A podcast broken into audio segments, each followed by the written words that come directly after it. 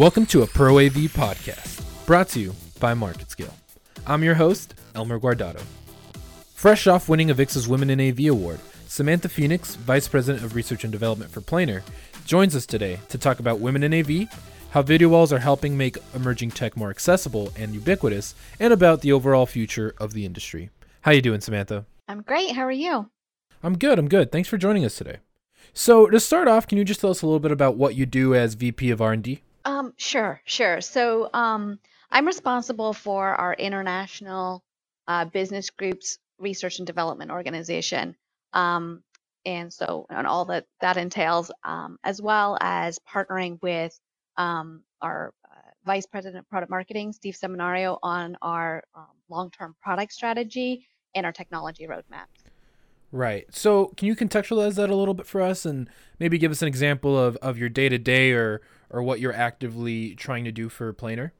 Oh, that's a good question. It really depends on what's going on.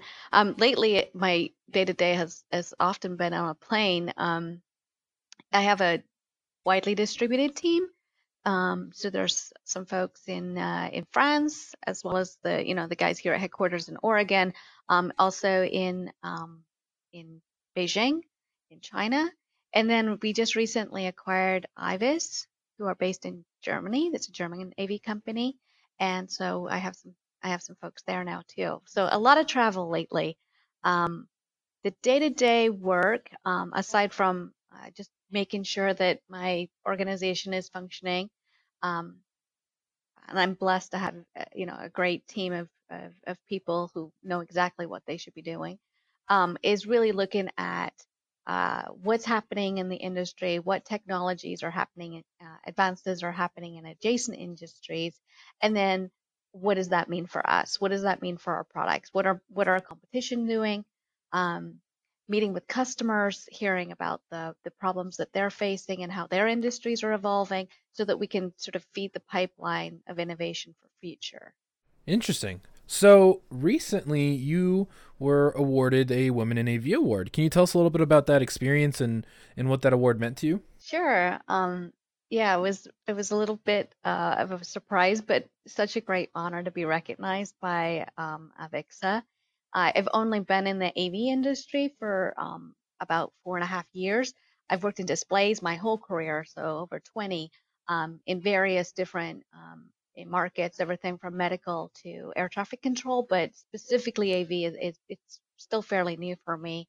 Um, so I was I was very honored by the the recognition by the uh, Avixa Awards Committee. So. so what what was the committee recognizing specifically? Was it just your general excellence in the industry, or or how did how, how did how was it worded? Uh, yeah, so there's a there's actually a whole slew of different awards that Avixa um, uh, puts out um, on an annual basis as part of the InfoComm show. Um, and they do they do actually have awards for for other regional shows as well.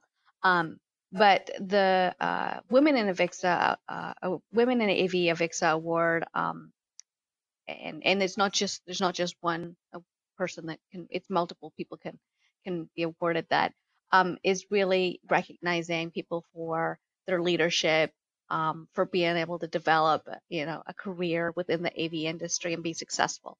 Um, so that's that's what they're recognizing. And I think as a woman, um, we often don't see other women in peer roles, and so the awesome thing about this recognition is is eh, younger women who are maybe starting in their careers or, or maybe haven't even approached their careers yet.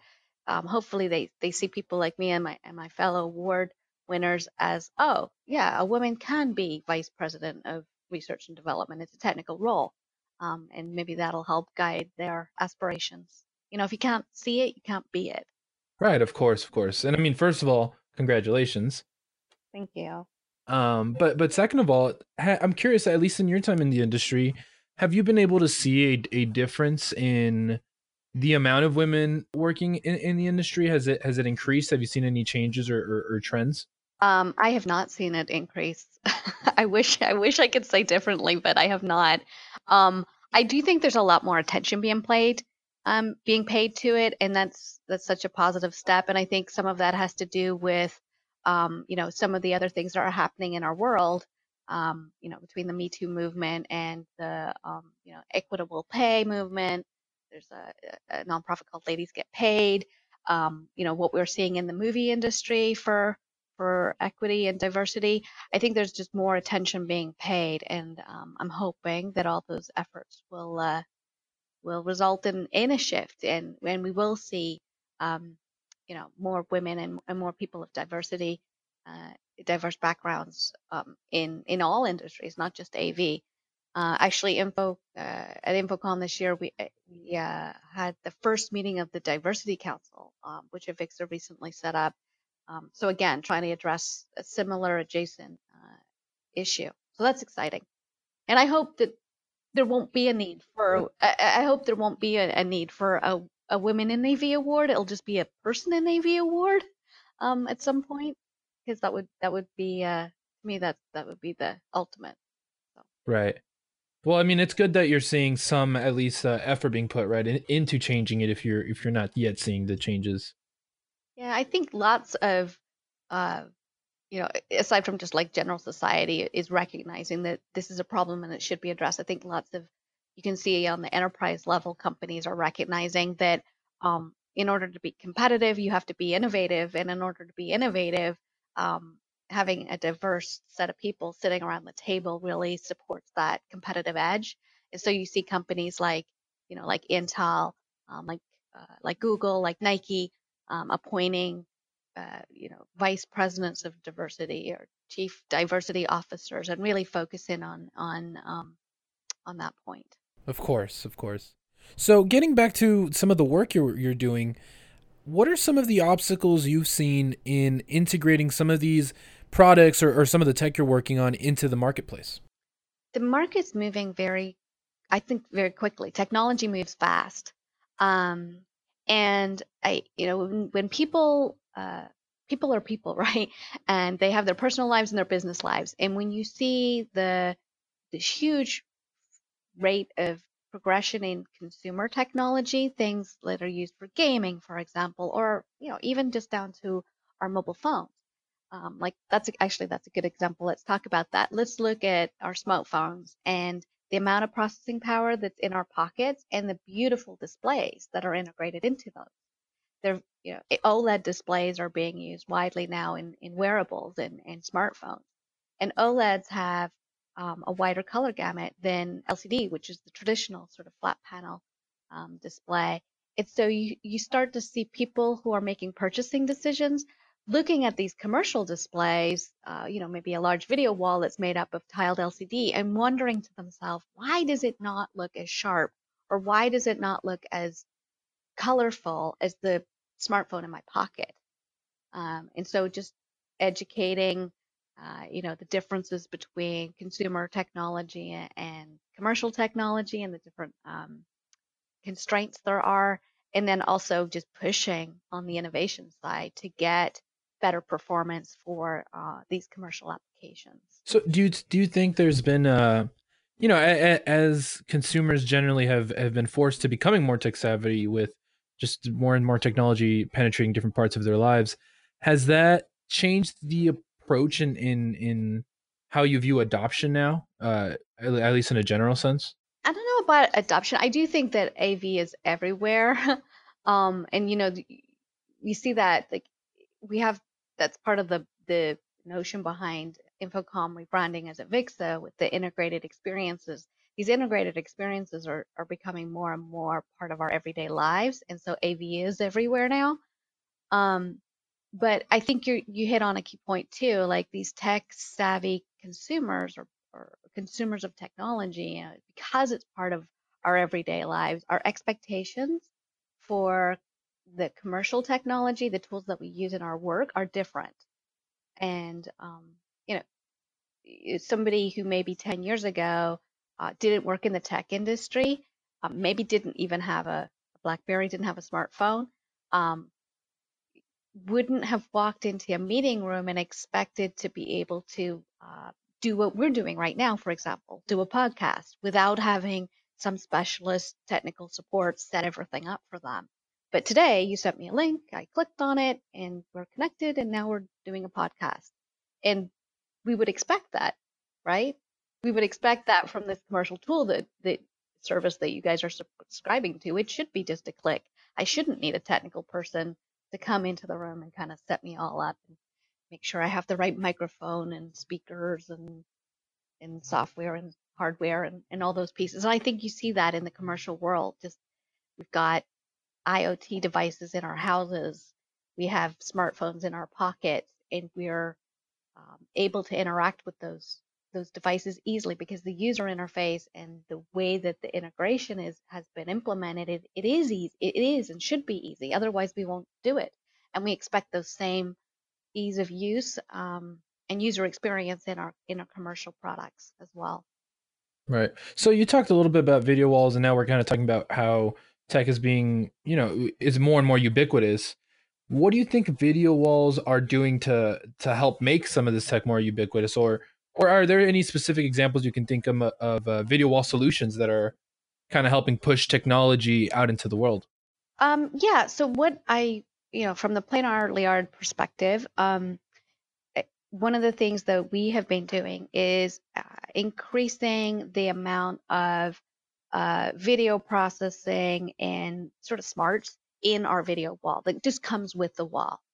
And you don't have to buy extra processors, you don't have to buy extra switchers. It's, it just comes with the wall. And I think that's an expectation that um, that we saw from from the market and from our customers, but it's also a natural progression for for our matrix architecture, um, which always had a you know always had a little bit of a, a, a different tact from the sort of traditional tiled uh, video wall uh, display. Um, and we have now taken that um, approach and applied it to uh, DirectView LED, which is rapidly becoming adopted um, as the sort of base uh, video wall technology. Of course, uh, you know LCDs have been around for a while, and it and it it definitely has a place, and we continue to invest in that in that technology. But we're seeing a as the prices have come down and the pitches have come down on LED, we've seen more and more people start to adopt um, direct view LED as a uh, as a video wall technology. It's beautiful. The color the color gamut is is phenomenal. It's very the luminance is is, is very good. Um, and taking that same sort of integrated solution where you have um, you know sources, installation, monitoring, um, source management, uh, integrated as part of your video wall so you buy a product and it's it's kind of like a video wall in a box, I guess. Um, just just comes with, and that's that's a little bit of a shift. Um, historically, especially on the LED side, you really just were buying a screen, um, a big billboard or whatever, and you would have to like build a system around that screen in order to get the content up there and and manage it. But I'm seeing more and more um, integration, and and I hope hopefully we're leading the the way there. Right. So with uh, with other with you know other parts of this technology, you know, like we can talk about touch technology or or the, when we look at the future with light field displays. Do you think do you think we're at the pace we're going? Do you think it's it's it's we're moving faster or, or slower than I think uh you know than we might have thought 10 years ago? Especially I guess we could also bring up VR and and and uh AR uh technology too. I I think faster. Um, I, I mean, I, I really think that the pace ha- has is, has increased. Maybe I'm just getting older, but it, it certainly feels faster um, than we would have expected. And again, seeing some of these uh, sort of consumer experiences really drive in the commercial world. Uh, you know, when I think VR's been a, the dream of VR has been around for, for many years, but I think a lot of people always just assumed it was kind of this niche gaming use case, but as as commercial applications become, uh, you know, people start to see the commercial value. We see our real world in 3D. It's an immersive experience when we walk through our lives every day, and so being able to consume whatever content that's been generated electronically in that same with those same senses in that same way um, is more natural for us and it allows us to learn more quickly it allows us to make decisions more quickly it allows us to collaborate uh, better and i think that the the, the RO, the commercial ROI is, is starting to become apparent. So you're starting to see these mixed reality, augmented reality, virtual reality experiences become um, adopted in a commercial way that maybe we wouldn't have anticipated right before. So, so with that said, and, and kind of expanding on that, my, my last question for you is: as a leader in this industry, what, what do you see on the horizon? What are you excited for, and, and what are you not excited for? um, I'm I'm really excited about the advances uh, because I'm a display geek, and, and that's what I've I've done on my whole career. I'm obviously very focused on that that area, and I'm super excited about some of the technology advances that we're seeing in the display space. You know, everything from micro LED, where um, you have extremely small pixels that have got you know this beautiful color gamut and are very bright that allow you to make very dense displays, um, which which will you know take the, VR headset thing sort of forward um, but also have implications for large scale displays because they they they have implications for how you could build really a light field display, so a, a true uh, holographic display. Which again, the idea of being able to um, share the 3D holographic content as a as a group with a large video wall rather than having to put a headset on and maybe not be in such a shared environment um, is is super exciting. I think. Well, thank you so much for joining us, Samantha. I, I really appreciate your time. Thank you so much. It's been great. Thank you for listening to today's podcast. If you'd like to find out more or listen to previous episodes, you can go to marketscale.com/industries and subscribe to articles, podcasts, and video content for your favorite industries. I'm your host, Elmer Guardado. Have a good day.